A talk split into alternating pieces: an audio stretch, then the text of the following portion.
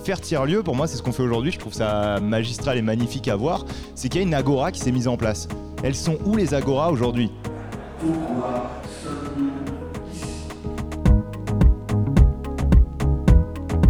On a bien progressé, on avance, on avait vraiment besoin de ces temps-là pour avancer. Et puis il y a un côté euh, très chouette aussi, très festif et c'est aussi très agréable. Je pense qu'on va tous repartir avec beaucoup plus d'énergie.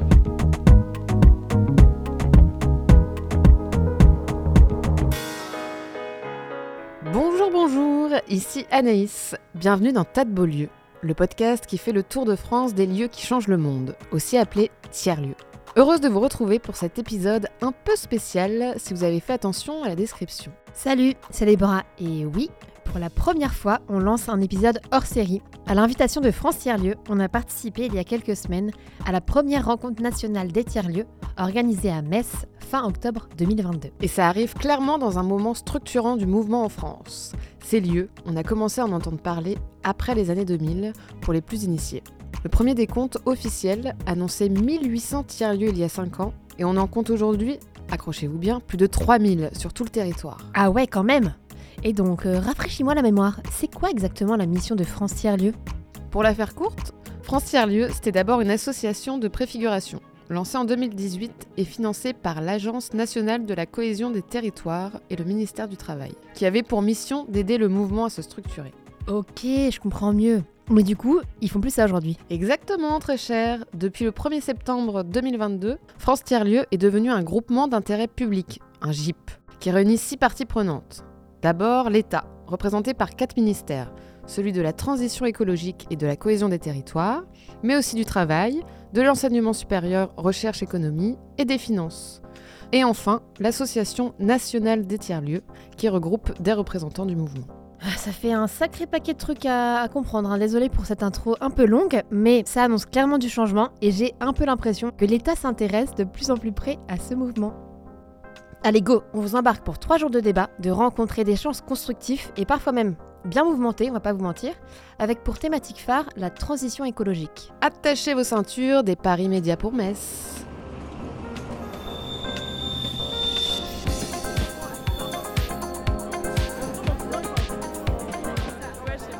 Bienvenue au pays de la quiche lorraine et du pâté lorrain. Allez maintenant, direction Blida, le lieu qui accueillera l'événement. On a juste à traverser le centre-ville et la Moselle et on sera plongé direct dans le bain. Bon, en tout cas, moi je suis prête à défricher le terrain. Moi aussi. Allons poser quelques questions aux participants et participantes sur ce que leur évoque le mouvement des tiers-lieux. Créativité, imagination et puis euh, possible. Tout est possible. rencontre, euh, discussion et, et petite lumière. Ça fait trois mots. Petite lumière. Je m'appelle Régis Pio et je suis le directeur d'un tiers-lieu qui est basé en région parisienne à Arcueil qui s'appelle La Mine. Tiers-lieu, donc après avec toute la signification, c'est pas spécialement un, mot valise, c'est une notion à populariser, on va dire, sur, euh, sur un état d'esprit, sur, euh, sur, sur des activités à monter, sur un écosystème à faire. Maintenant, on se revendique de cette appellation parce qu'en fait, euh, on est un endroit entre le travail et, euh, et la maison. On propose aussi pas mal euh, de solutions parce qu'on se définit aussi un peu comme une régie en vrai, où euh, on met à disposition du collectif énormément de ressources pour qu'il se réalise. Moi, je suis Amina Rouillet d'Orfeuille. Je suis ici parce que, ben, en ce moment, je suis dans une phase de transition. Je viens de terminer une mission au conseil départemental de la Somme où j'étais chargée de la coordination de la mission participation citoyenne. À côté de ça, euh, je suis issue du monde de l'éducation populaire euh, quand je suis arrivée en France à l'âge de 10 ans. Pas un mot de français en poche, euh, mais voilà, avec l'envie d'être. Et j'ai été prise en charge par les MJC, les centres sociaux. voilà, et j'ai appris à grandir avec ce qui m'entoure et à comprendre où j'étais. Et moi, je suis, je suis traversée, parce que j'ai traversé des frontières, traversée par les questions d'altérité, par comment on fait pour vivre ensemble tout en étant euh, euh, libre, grandi euh, de tout ça. Et, à un moment donné, je, trouvais que dans l'éducation populaire, les lieux où je, suis allée, en tout cas où j'ai quand même donné 20 ans de ma vie, c'est soufflé en tout cas pour moi. Et, Et je me suis dit que les tiers-lieux sont peut-être ces espaces un peu qui vont redonner la dimension politique de transformation sociale pour moi, un, tiers-lieu, ça sera un, espace où on peut euh, déjà élaborer une pensée euh, collective tout en, en, se construisant. Voilà, c'est un, espace vivant, voilà. Et il est vivant euh, par ceux qui sont là, mais pas que, par ceux qui ne sont pas là aussi et qui pourraient nourrir ce lieu. Pour moi, c'est un lieu de la connaissance. Vraiment, je pense que la, l'enjeu de la connaissance est fondamental et je pense que ça doit être aussi le lieu de, de, la connaissance parce que c'est ça qui crée notre liberté.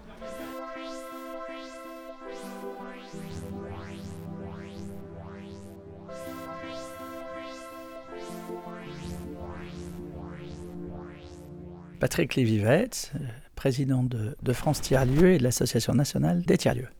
On était arrivé euh, à un moment où au fond tous les étages étaient construits, mais les acteurs s'étaient pas réunis euh, pour cause de Covid.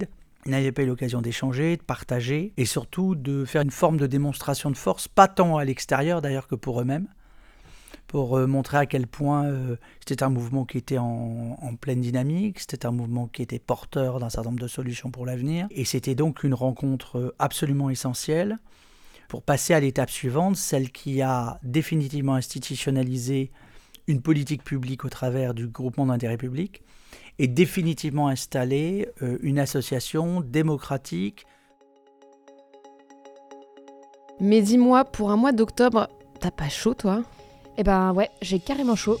On est en t-shirt, tout va bien, mais malheureusement, je te rappelle que 2022, c'est en train de pulvériser tous les records de température depuis le début des relevés, en 1900. Encore une bonne nouvelle.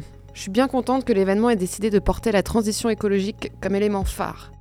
Clairement, c'est un sujet qu'on voit ressortir dans pas mal de lieux.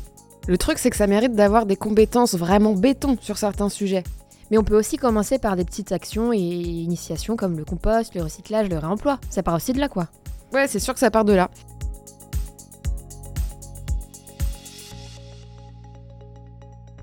La démocratie alimentaire, bah, ça a forcément un rapport avec euh, le pouvoir, comment euh, il est euh, exercé, comment on le partage ou pas, et le pouvoir de, faire. Le pouvoir aussi de savoir et de transformer les choses. Donc toutes ces initiatives, elles se croisent de différentes manières ou elles croisent de différentes manières ou à différents moments la question de la participation, de la solidarité, de la justice sociale. Et aussi, euh, le troisième euh, point euh, central, c'est la question de l'écologisation des systèmes alimentaires.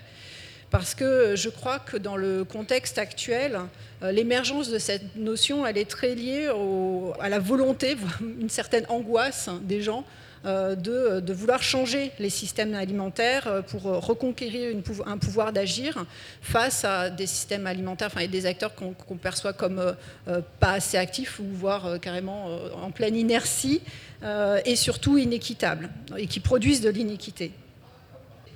Et donc dans la démocratie alimentaire, les citoyens ont le pouvoir de déterminer les politiques agri-alimentaires et les pratiques locales, régionales, nationales et globales. Et il y a un dernier point euh, qui est important pour moi aussi. Euh, qu'est-ce qui te permet de réaliser la démocratie alimentaire? Bah, C'est euh, un partage équitable de la valeur, parce que c'est quand même fou que les agriculteurs, les maraîchers vivent avec moins qu'un salaire minimum. donc voilà, comment on peut réaliser ça, permettre à des gens de mieux manger et que, que, eux se rémunèrent mieux? C'est quand même là le vrai enjeu aussi. Quoi. Le centième singe, on est tiers-lieu nourricier en archipel. Euh, donc on est créé depuis 2015. Euh, nous, notre mission que l'on se fixe, euh, c'est de, participer à la recréation d'une ceinture verte maraîchère et nourricière et collaborative tout autour de Toulouse. donc notre territoire de prédilection, c'est le périurbain. Euh, donc des territoires à très forte spéculation euh, foncière immobilière, à extension euh, de centres commerciaux, bétonisation et, et lotissement, voilà, avec une perte effectivement à la fois des, des espaces communs en termes de, de, de bâtis, comment est-ce qu'on se regroupe, comment est-ce qu'on collabore, comment est-ce qu'on produit ensemble, comment est-ce qu'on travaille ensemble. Euh, comment est-ce que les citoyens aussi peuvent s'impliquer sur ces territoires, se réapproprier ces territoires, et bien sûr avec toute la dimension euh, réappropriation de l'agriculture, réintroduction d'une agriculture nourricière. Notre but, c'est de favoriser euh, la réinstallation, l'essaimage et, et, la sécurisation de, nouveaux producteurs, principalement des maraîchers. Euh, on a un fonctionnement du coup avec euh, des fermes euh, d'accueil qui accueillent des personnes qui testent leur activité du coup, comme le disait Noémie, avec un fonctionnement un petit peu différent. Hein. c'est que du coup le, fait d'être en archipel, c'est que on a un réseau d'agriculteurs et de communes accueillantes qui mettent et nous on met à disposition la terre, les moyens de production, tout le portage social, administratif, comptable et tout l'accompagnement. Euh, en vue de créer un grand filet de sécurité pour venir sécuriser ces trois premières années d'installation et de consolidation des personnes qui sont en reconversion professionnelle dans le domaine agricole. Il y a un double enjeu de réappropriation du, pouvoir dans un, endroit qui est hyper euh, sectorisé. Euh, c'est un fonctionnement à part, hein, le secteur agricole, un fonctionnement social, une caisse de retraite à part, un système juridique à part. Donc la question du pouvoir, elle va aussi avec la question de remettre au centre euh, ce secteur, au centre de la société, et donc toute la dimension euh, nourricière hein, qui est quand même à la base de, notre pyramide euh, humaine. remettre ce secteur au centre et l'ensemble des couches de la société qui doivent venir en soutien de ce secteur-là. Comment est-ce que à la fois on, prend soin, donc bien sûr de, la terre et des écosystèmes et des humains en fait, à la fois que ça nourrit mais qui, qui produisent en fait. Et donc comment est-ce qu'on arrive effectivement euh, euh, à, les sécuriser, à les consolider, à revaloriser euh, le métier, à donner envie de l'attractivité et faire en sorte qu'effectivement ceux qui nous nourrissent ne soient pas parmi les plus précaires des précaires, d'autant plus dans le, contexte actuel.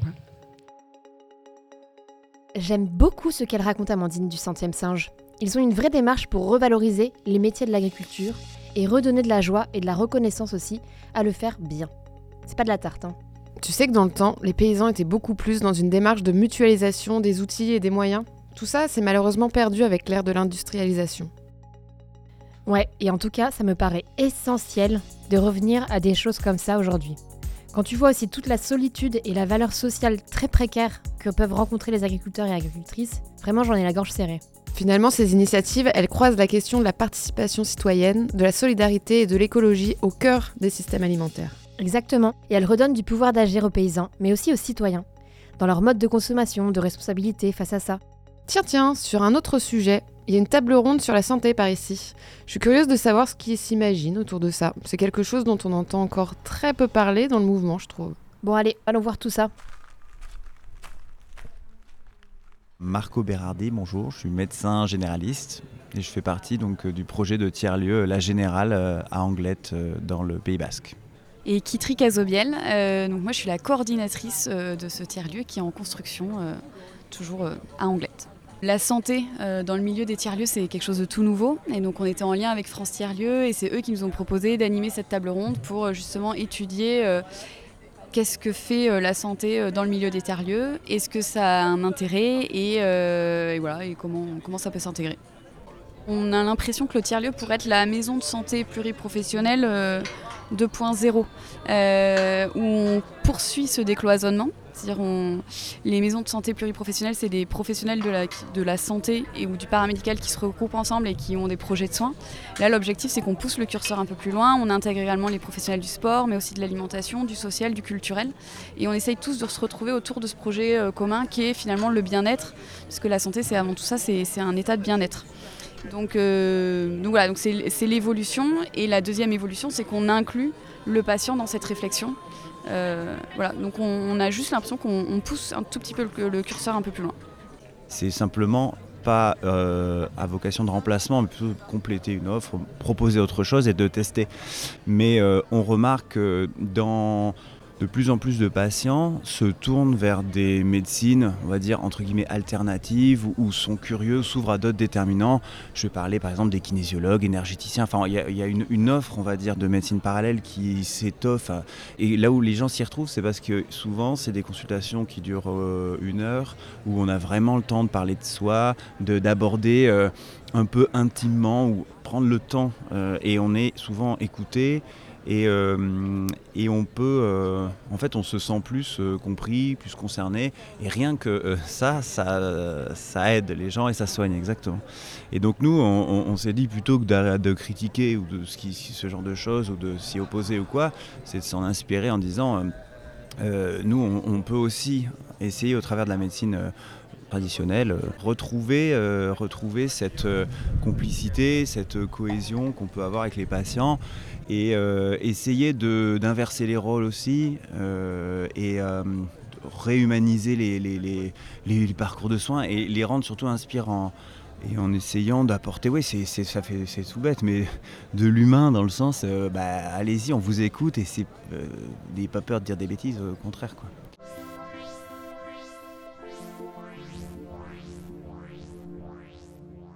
Souvent, en fait, les communautés de tiers-lieux euh, s'emparent de l'acte de construire pour tester et expérimenter des techniques euh, qui ne sont pas encore euh, tout à fait homologuées, comme le réemploi ou l'économie circulaire.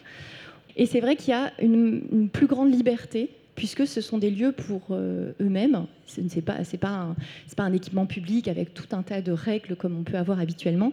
Et donc, c'est le premier acte fondateur, c'est que en général, la communauté rénove et expérimente ces, ces, modes de construction. Et donc, on est tout de suite sur de l'éco-construction, du réemploi, de l'économie circulaire. Et, euh, et, donc, ça permet de se rassurer en disant on peut faire, on sait faire, on peut faire. Ça, c'est le premier point. Ensuite, souvent, ce lieu sert de lieu vitrine, de lieu phare. Et donc, on parle de ce lieu, on parle de ses modes constructifs.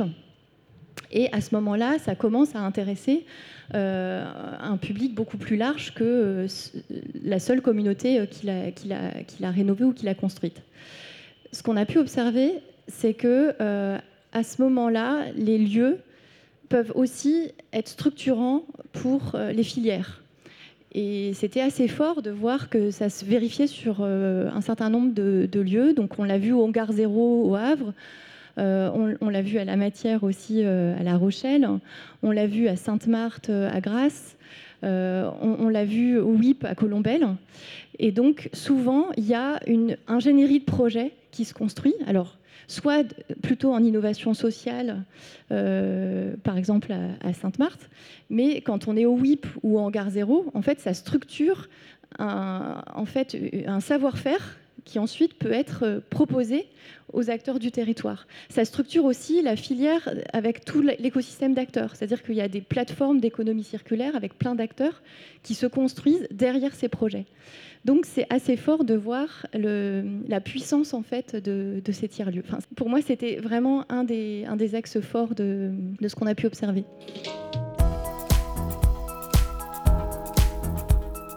C'est quand même fou ce qu'on arrive à faire quand on pense en dehors du cadre.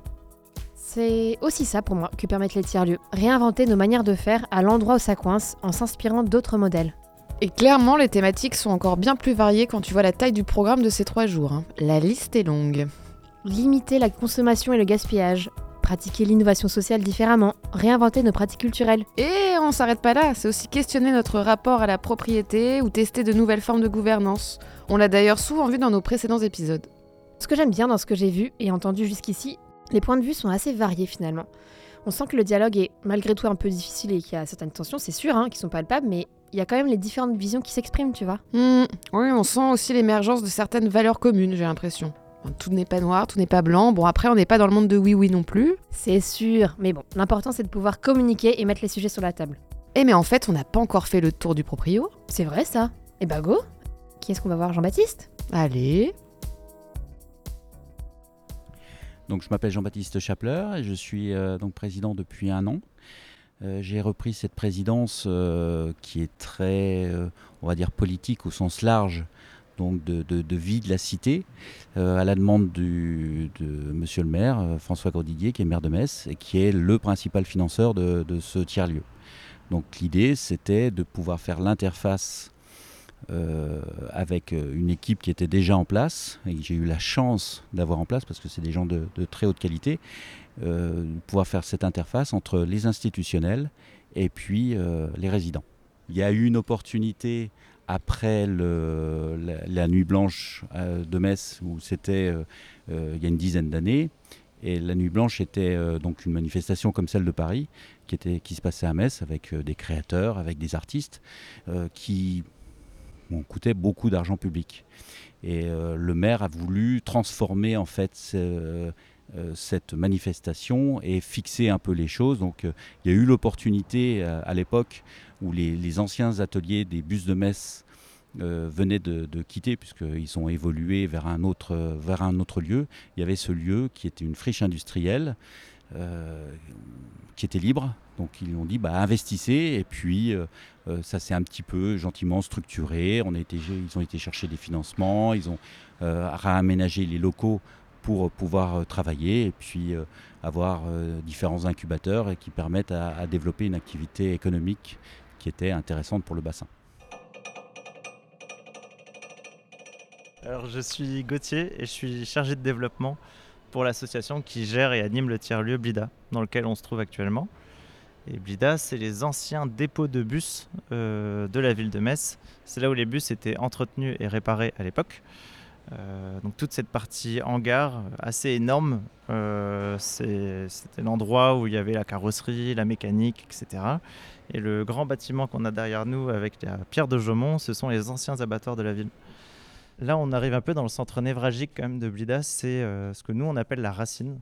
On va y retrouver ces espaces communs, mais aussi la cantine, qui est gérée par l'Amour Food, qui vous a fait à manger pendant ces trois jours.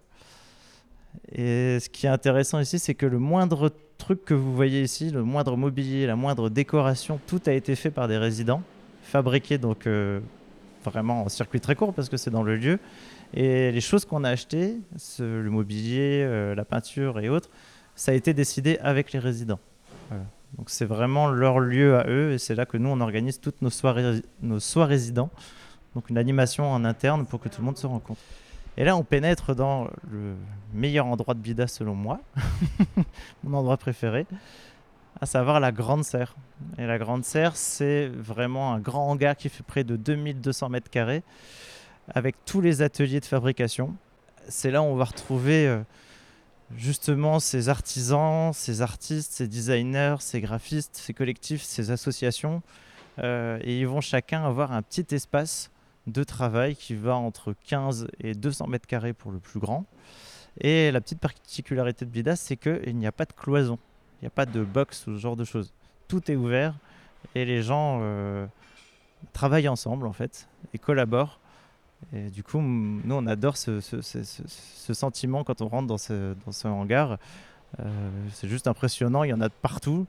Alors ça peut faire joyeux bordel, mais euh, c'est un bordel qui est quand même assez réfléchi. Et on passe devant une, cabane euh, où on peut retrouver en fait l'association d'éducation à l'image, les courtisans, qui euh, interviennent dans le milieu scolaire ou dans les quartiers ou pendant des événements pour expliquer les métiers de l'audiovisuel.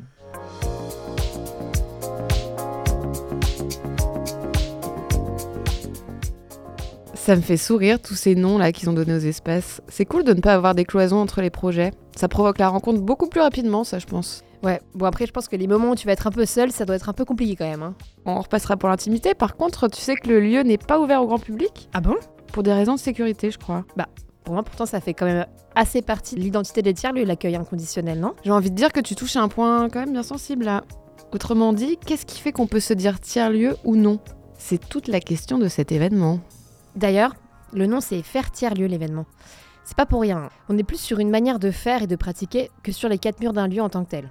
En tout cas, on entend tout ici. Il y a beaucoup d'avis divergents. D'ailleurs, Johan Durio, l'un des cofondateurs du Movilab, le wiki des tiers-lieux, parlait tout à l'heure de configuration sociale et non de lieu. Moi, je trouve ça, cette notion intéressante. Écoute, c'est une parfaite transition sur notre prochain sujet à creuser, autrement dit, comment ces dynamiques réinventent nos vies dans les territoires urbains, ruraux et périurbains aussi.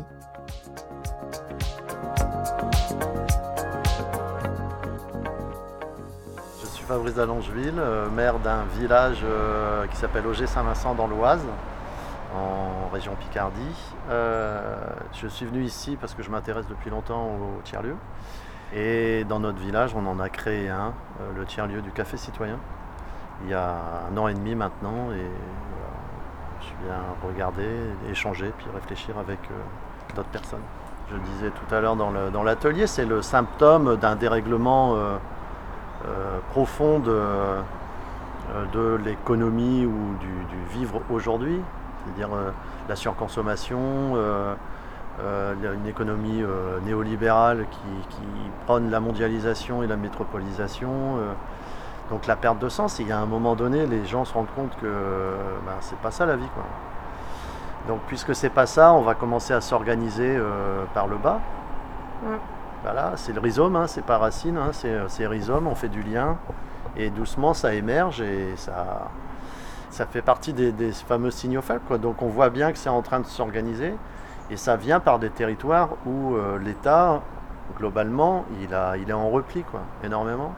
Donc, euh, les friches industrielles, post-industrielles, on sait bien qu'en ville, euh, il y a des associations qui se sont emparées d'espaces de, de, mètres carrés, de milliers de mètres carrés pour en faire des espaces de création culturelle, etc.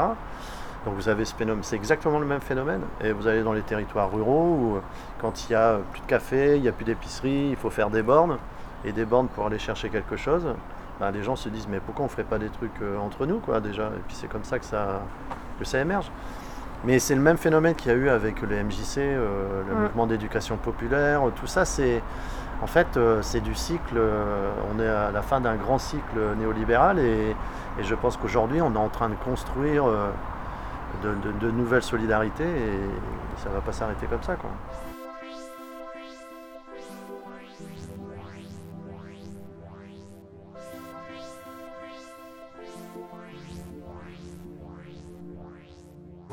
en fait, dans cette coproduction d'action publique, on associe à tous les niveaux, en fait, euh, ces lieux de transformation euh, à ce qui se passe dans la ville. Et là-dessus, la ville, elle peut être vraiment facilitatrice.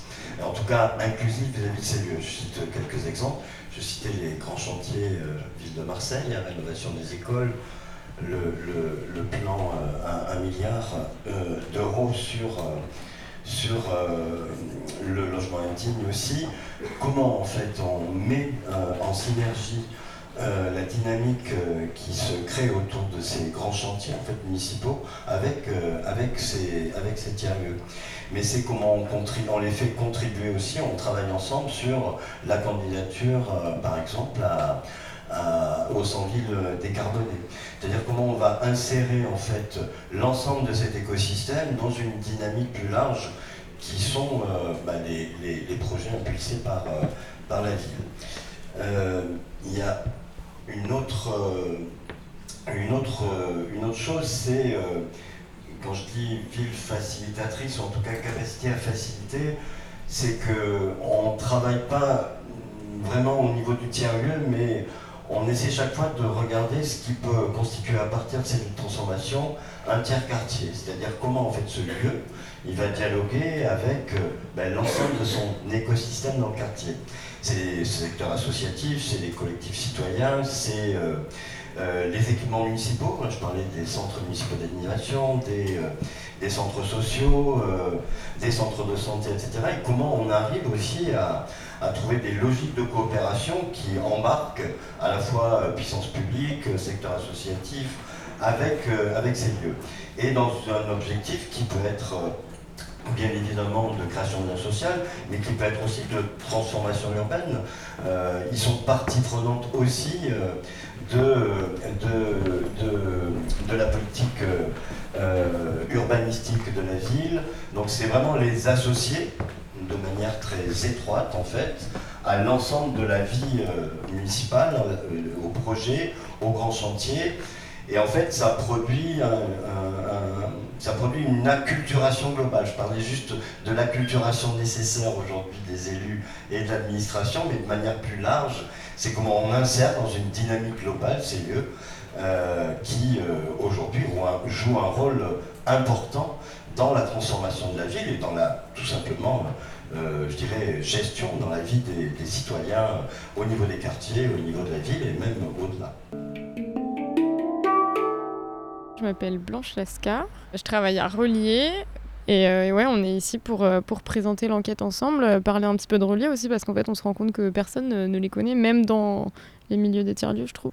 Et nous, on avait envie de parler de plus d'endroits qui sont un peu faits de briques et de broc, qui sont plus basés sur un collectif qui va ensuite avoir un lieu et qui se, qui se place plutôt euh, d'abord du bas vers le haut, donc qui commence par un collectif et qui ensuite euh, se fédère et deviennent peut-être un tout petit peu plus gros, mais c'est quand même au service de personnes, et qui euh, aussi n'ont pas vocation à ressembler à ce qui se passe à l'extérieur. Je sais pas comment dire ça, mais qui sont en lutte par rapport à un système, donc soit de d'agrégation des profits, soit de façon d'habiter. On travaille en particulier sur l'espace rural, donc euh, de, se dire en fait, nous, euh, si on est ancré dans un endroit, on veut faire vivre le territoire, et on veut faire vivre le territoire à notre façon.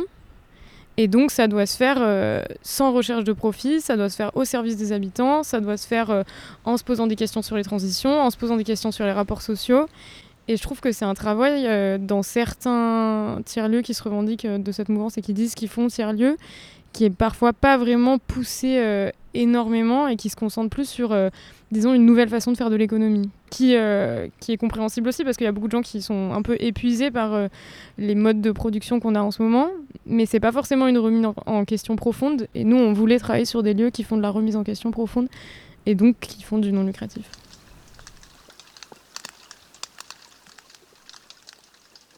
Je suis euh, Samuel Chabré, enchanté. Je suis là à plusieurs titres en fait. Je suis là parce que malheureusement j'ai écumé les tiers-lieux et je les ai filmés et une web série qui s'appelle Hyperlien. Et je suis là au titre aussi maintenant d'un tiers-lieu qui répond au doux nom de tiers-lieu paysan de la Martinière.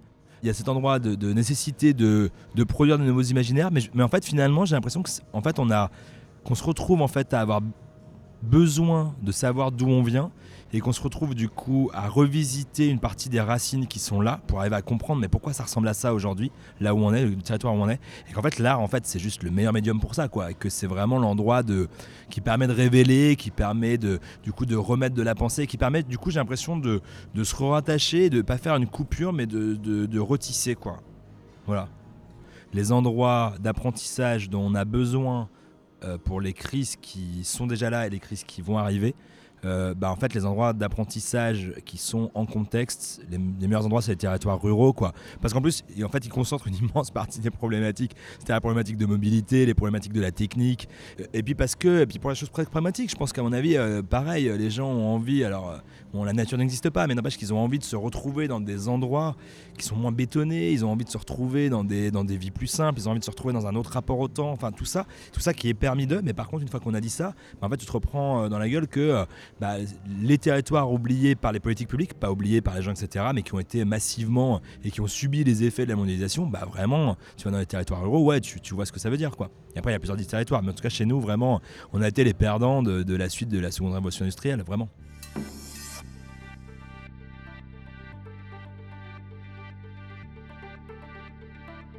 C'est quand même super intéressant de voir à quel point l'évolution des tiers-lieux est liée aux territoires ruraux ces dernières années. D'ailleurs, si tu regardes les rapports, en 2021, presque 51% de ces lieux voyaient le jour hors des métropoles. Faut se poser la question de pourquoi. En même temps, pendant longtemps, les campagnes ont été délaissées par les politiques publiques, voire même ont carrément été désertées. Je dis pas que ça a beaucoup changé aujourd'hui, mais euh, bon, on a quand même vécu la pandémie et avec tout ce qu'on vient de se prendre, les gens se rendent compte que c'est pas la même qualité de vie quand même. Ouais, je te le fais pas dire. Hein. Sauf que la question du lien social reste carrément un sujet d'actualité. Quand t'as plus d'école, plus de médecins, plus de bars, plus de, plus de postes, bon bah comment tu fais? Ces territoires n'ont clairement pas d'autre choix que de réinventer leur vie d'aujourd'hui. Et c'est là que les tiers-lieux entrent en jeu. Comme des endroits d'expérimentation, de préfiguration de ce qu'on pourrait faire plus largement dans la société. Pour euh, évidemment réinventer nos manières d'habiter nos territoires, mais aussi de vivre ensemble, de cultiver, de travailler, d'apprendre. Et d'ailleurs, ce serait quoi le tiers-lieu idéal pour les gens qui sont là? Je me pose la question. On fait un petit micro-trottoir? Allez, passe-moi le mic. Référence à NTM au cas où tu l'as pas. Hein. Le tiers-lieu de mes rêves, bah, euh, c'est un lieu qui continue à être ouvert, sur lequel effectivement il y a des contributions euh, complètement inattendues, où justement tous les jours euh, ou régulièrement il y a des surprises, des choses, des choses chouettes, des choses aussi moins chouettes, et sur lesquelles du coup on va apprendre collectivement comment c'est arrivé. Enfin voilà un, tiers-lieu où il y a de l'inattendu.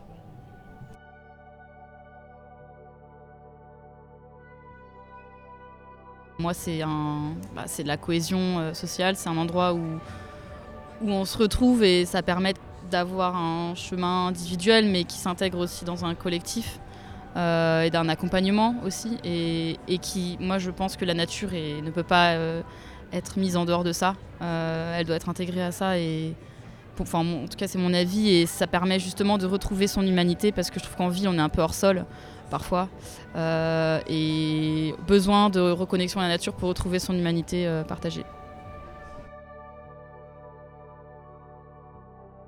Je n'ai qu'un mot, c'est beau. Et ça donne de l'espoir. Mais il y a quand même un point sur lequel les gens tiquent dans certains lieux, le manque de mixité sociale à certains endroits. Oui, d'ailleurs, Sébastien Plion parlait tout à l'heure des codes sociaux qu'il pouvait renvoyer. Aujourd'hui, il y a plein de gens qui ne les ont pas ou qui ne se sentent pas forcément autorisés à passer la porte de certains lieux. Mmh, T'as raison. C'est un vrai point de vigilance, surtout quand on sait que de l'argent public peut être aujourd'hui en partie injecté dans tous ces projets. Ouais, et d'ailleurs, on entend aussi parler d'institutionnalisation. Ce mot est très très difficile à prononcer, hein, sachez-le. Ces derniers jours. Oui, ce mot est dans toutes les bouches. On se rend bien compte que l'État renforce sa politique autour des tiers-lieux. Bon, il y a sûrement du bon et du moins bon là-dedans, hein, comme dans tout. Mais sans financement public, bah, aujourd'hui, malheureusement, il y a beaucoup de tiers-lieux, je crois, qui seraient un peu malins. Et toute la question, c'est plus de savoir comment les équipes peuvent faire avec les pouvoirs publics sans transformer leurs valeurs et vocations premières.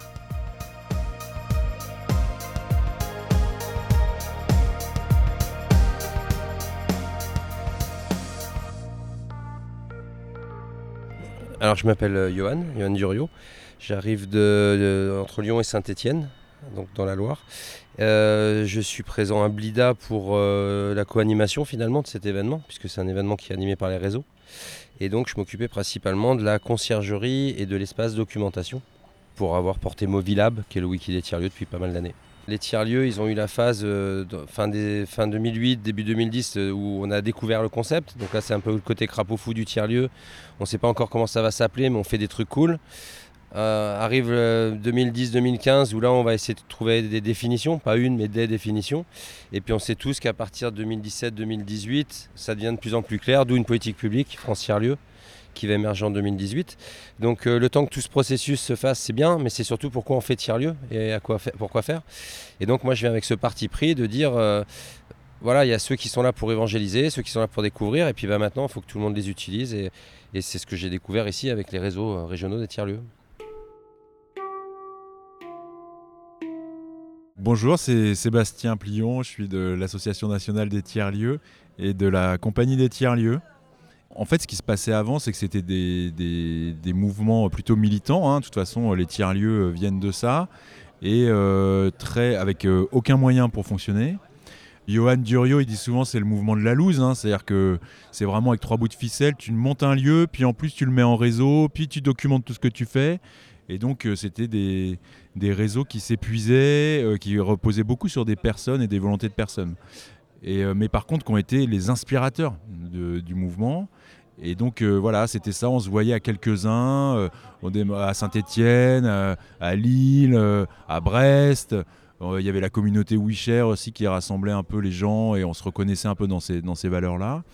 Et c'était ça au début. Et donc cette volonté de reconnaissance, ben, elle était censée s'exprimer, puis d'un coup, euh, il y a eu cette volonté de la politique d'État de s'y intéresser, et c'est comme ça que le réseau s'est institutionnalisé. Quoi. Il faut aujourd'hui euh, coproduire et, de façon différente. Et moi, c'est là que ça me plaît de faire tiers-lieu, et pour euh, alimenter le débat, je ne sais pas si ce que je vis aujourd'hui avec France Tiers-Lieu, vous êtes trois représentants, vous allez peut-être m'expliquer pendant ce plateau, je ne sais pas si le fait qu'il y ait eu de l'argent de mis dans l'univers des tiers-lieux c'est ça l'institutionnalisation. Je ne sais toujours pas ce que c'est institutionnaliser. Moi, j'ai juste vu les centres sociaux se faire institutionnaliser. On voit le bordel aujourd'hui dans les quartiers. J'ai juste vu effectivement euh, le coworking se faire institutionnaliser. Aujourd'hui, on parle plus de coworking, alors qu'il y a encore dix ans, c'était le top du top. Euh, d'ailleurs, vous avez commencé, à ma connaissance, la première mission, c'était sur le coworking et les télétravail. Euh, je rappelle, j'ai fait trois tours de France du télétravail des tiers-lieux, donc c'est un sujet qui me parle. Et aujourd'hui, tout ça, ça s'est institutionnalisé avec de l'argent. Et aujourd'hui, on n'en parle plus. Donc ma question, est-ce que c'est ça, cette table ronde, de parler, on institutionnalise parce qu'on met de l'argent Ça, je ne sais pas. La question de l'institutionnalisation, ça n'est évidemment pas de l'argent. Parce que l'argent, d'abord, euh, si on est dépendant en permanence par injonction publique, de toute façon, à un moment donné, on ne devient plus autonome, on devient plus libre et plus capable de faire. L'institutionnalisation, c'est la capacité à être reconnu, considéré par les autres comme étant un acteur majeur de la société. Et il me semble que ça, c'est tout à fait central pour que précisément la mission des tiers-lieux, qui consiste précisément euh, à faire des contre-pouvoirs, à se réunir, à faire tiers-lieux, à, faire dans un lieu exercer des contre-pouvoirs tels que tu l'évoquais puissent irriguer la société. Et donc il me semble que le débat, c'est où commence et où doit s'arrêter. C'est une, une dite institutionnalisation, à quelles conditions on l'accepte et qu'est-ce qu'on refuse? Ça, c'est un sujet central. Mais je ne crois pas que la question de l'institutionnalisation soit un sujet en soi. Je suis Claire-Marie Mériot, moi je viens de Lille, euh, de l'écosystème des communs lillois et des Hauts-de-France. Euh, historiquement, euh, j'étais dans les tiers-lieux à partir de 2011, où on co-gérait le Mutualab, un espace de coworking en plein cœur de Lille, de 1000 m2, sans salariés, sans subvention, volontairement co-géré. Très clairement, moi, euh, la conviction que je, construis et mûris et, consolide depuis des années, c'est que euh, tout, cet argent qui arrive beaucoup là vraiment sur euh, les, sur les tiers-lieux, il faut bien le flécher sur des ressources, des communs, et non pas sur des structures. Parce que ce qu'on observe sur notre territoire, c'est que quand c'est fléché sur des structures, eh ben ça, ça ne produit pas du commun. Et ma conviction à moi, c'est qu'il faut continuer à voir ces tiers-lieux comme des communs et pas comme des, juste des structures qui risquent de tourner en rond entre elles. Euh, et donc voilà. La vision que je défends moi sur les tiers-lieux, c'est je pense qu'il faut être attentif à ce que les tiers-lieux restent des communs pour éviter euh, cette euh, institutionnalisation qui nous guette et que je, que je crains un petit peu avec le mouvement. Les discours qu'on entend nous disent non, on en sera épargné. Euh, bah, je ne demande que ça.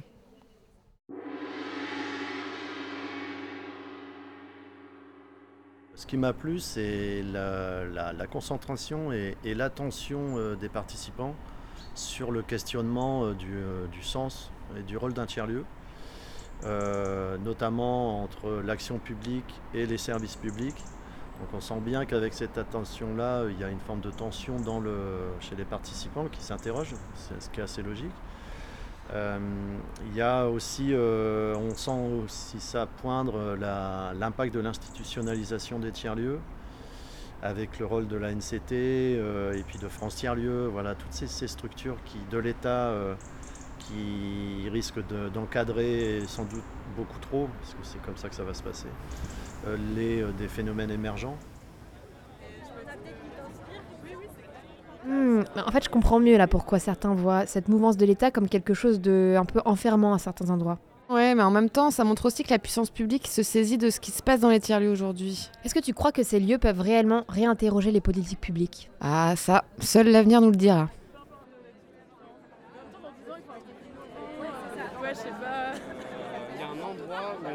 Dormir des gens ça, tu peux te déplacer, mobiliser une grosse équipe pour bosser sur un truc. Euh, Bonjour, euh, moi c'est Aurélien Denas. Euh, je suis aussi de l'Association nationale des tiers-lieux et j'ai co-créé des, tiers-lieux plutôt dans le sud de Paris, à Malakoff, Latrezo et Casaco. Et je co-coordonne le réseau francilien qui s'appelle A, c'est mieux. Comme on dit souvent, un grand événement comme ça, ça ça permet de préparer, euh, on va dire, l'année euh, qui vient. Donc en gros, trois jours de jus de cerveau pour euh, une année de travail. Et après, il y aura à travailler pendant un an. Moi, ce qui me rassure, c'est quand je vois plein de gens de l'éducation populaire, quand je vois plein de gens d'autres secteurs de l'économie sociale et solidaire qui disent ce n'est pas que ce que j'ai vu à la télé ou autre, c'est il y a du fond profond sur les communs dans les tiers-lieux. Et moi, je me réfère à ce truc-là. Et donc, j'ai envie de me connecter à ce mouvement. Parce que certes, il y a euh, du financement et une politique publique qui s'active, mais il y a aussi quelque chose d'intéressant que je n'avais peut-être pas avec les Pop, peut-être l'hybridation des ressources, euh, euh, voilà, de penser de façon beaucoup plus co-construite. Euh, et dans l'économie sociale et solidaire, une pensée peut-être d'un lien avec les usagers, d'une place des travailleurs que peut-être l'économie sociale et solidaire n'a pas su ces dernières années bien valoriser. Moi, je suis pour l'institutionnalisation en fait d'un mouvement parce que encore une fois, le mouvement des tiers-lieux, en fait, il, essaye de, remettre au goût du jour euh, ce qu'est le bien commun. Et donc, euh, moi, c'est mon parti pris. Le bien commun, ça, il n'y a que le service public en vrai qui peut le gérer sur la longueur. Ça, c'est quelque chose que, c'est une conviction euh, profonde que j'ai. Et donc du coup que l'institution reprenne donc ce mouvement, c'est déjà une bonne chose dans le but après par la suite que les acteurs trouvent des nouveaux mécanismes pour que euh, le service public soit vraiment dans l'intérêt général et qu'il ne soit pas simplement pour répondre à des intérêts privés de puissants pour garder leur poste. Je pense que l'enjeu il est, il est là, que les lieux comme les tiers-lieux ils permettent de, de pouvoir euh, créer des agoras euh, citoyennes et donc euh, que ça soit financé par le service public, c'est la moindre des choses en vrai. Parce que euh, voilà, c'est la redistribution euh, nationale déjà, auquel nous on contribue. Et, et, que de travailler sur la participation citoyenne, c'est vraiment une, on va dire une, une mission de service public. Les tiers-lieux, c'est pas ce qu'on en dit, c'est ce qu'on en fait. C'est-à-dire, en fait, c'est justement euh, en partageant et en ne laissant pas fermer, genre non, toi, t'es pas un tiers-lieu, t'es pas comme nous, en ne restant pas dans nos lieux comme si c'était nous qui avions raison, en tout cas, mais en partageant. Et je, crois qu'au fond, effectivement, la question, c'est pas est-ce qu'on peut institutionnaliser les tiers-lieux, c'est plutôt comment est-ce que euh, les, on va tiers-lieuiser euh, les institutions. En fait, c'est ça le travail. Le sujet de la durée de vie de ces lieux est souvent posé quand même. En 2021, près de la moitié reposait sur des subventions publiques pour maintenir leur modèle économique à flot. C'est pas pour autant qu'il n'y a pas de problème de précarité. hein. Il y a quand même beaucoup de surmenage des équipes dans ces lieux, faut le savoir. Et d'ailleurs, Ophélie du WIP tout à l'heure parlait même de nécessité de survie en ce moment. Eh bien oui, parce que faire tourner un lieu, le rénover, accueillir du public, bah, il faut aussi des gens pour faire tout ça. Ça ne peut pas seulement reposer sur des bénévoles. Et un tiers-lieu, au-delà des financements de rénovation des beaux chantiers architecturaux, eh ben en fait, ça demande surtout des humains. Il faut l'incarner, il faut le faire vivre, il faut donner une âme en fait. Ici, j'entends beaucoup de gens se questionner autour des financements qui payent des salaires, alors qu'on va mettre des millions pour rénover des bâtiments en friche parfois. On veut des lieux vivants, pas des coquilles vides. Il faudrait pas qu'on se retrouve avec la même problématique que les salles des fêtes dans nos villages aujourd'hui. Ouais, ce serait clairement ridicule que chaque commune cherche à tout prix à avoir son propre tiers-lieu. Ah, il est temps de réfléchir en écosystème, en local, en sobriété. Et ça donne quoi si on se projette dans 5 ans?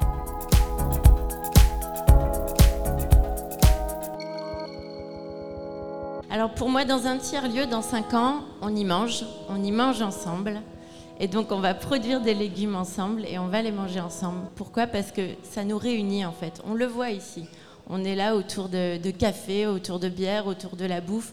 Et donc en fait, c'est quand même un élément fondateur de nos lieux. Donc ne l'oublions pas, on va manger du bon, on va manger du local, on va manger du fait par nous et on va apprendre aux gens qui ne savent pas faire à faire. Et la deuxième chose, ce sera aussi des lieux où on va accompagner finalement, alors nous, hein, on aura fait un travail sur nous-mêmes, mais ce sera des lieux de transition intérieure. Je pense qu'une des choses qu'on doit conserver dans 5 ans, c'est l'humilité qui nous a permis d'arriver là où on en est aujourd'hui. L'humilité qui est de dire que dans les tiers-lieux, nous sommes des facilitateurs et pas des experts, et qu'il ne faut pas qu'on se trompe, qu'il ne faut pas qu'on pense qu'on devient des experts, qu'on porte une voix plus légitime que les autres, qu'il faut qu'on se souvienne qu'on est au milieu d'un monde et d'une société qui est traversée d'expertises diverses et variées, qu'on continue de les intégrer, de dire qu'on ne sait pas, et que ce qu'on sait faire, c'est poser des questions, les ouvrir, les partager avec d'autres, construire avec d'autres, et que ça, c'est hyper important, il faut qu'on le garde. Merci.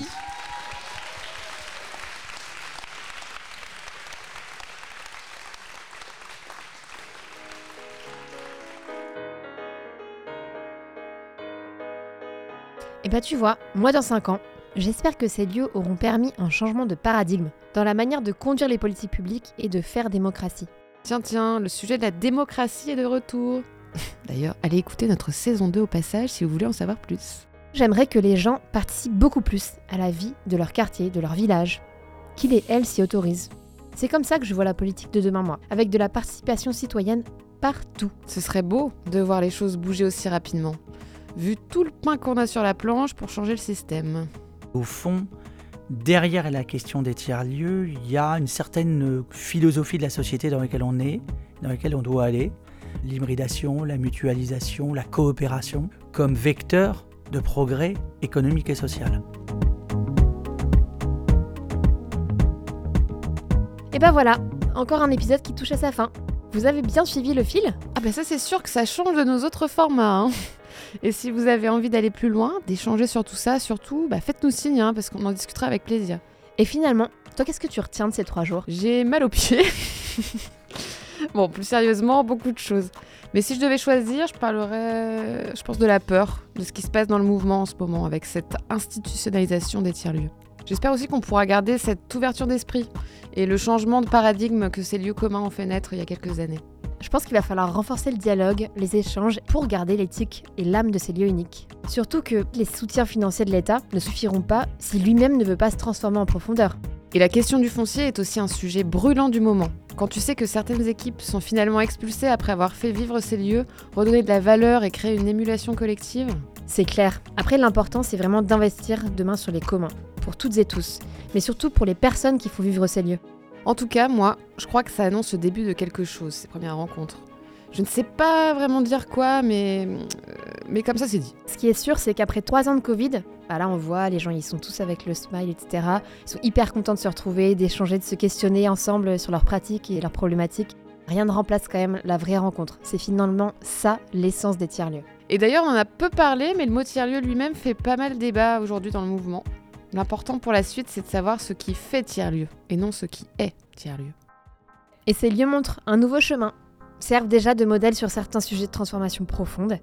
L'idée c'est de faire grandir cette influence partout où l'on peut. Tout en redonnant un maximum de pouvoir d'agir à toutes et tous. J'aurais pas dit mieux ma chère. Allez, et bah rendez-vous dans quelques années, hein, j'ai envie de dire. Avec plaisir. Allez, salut la compagnie. Salut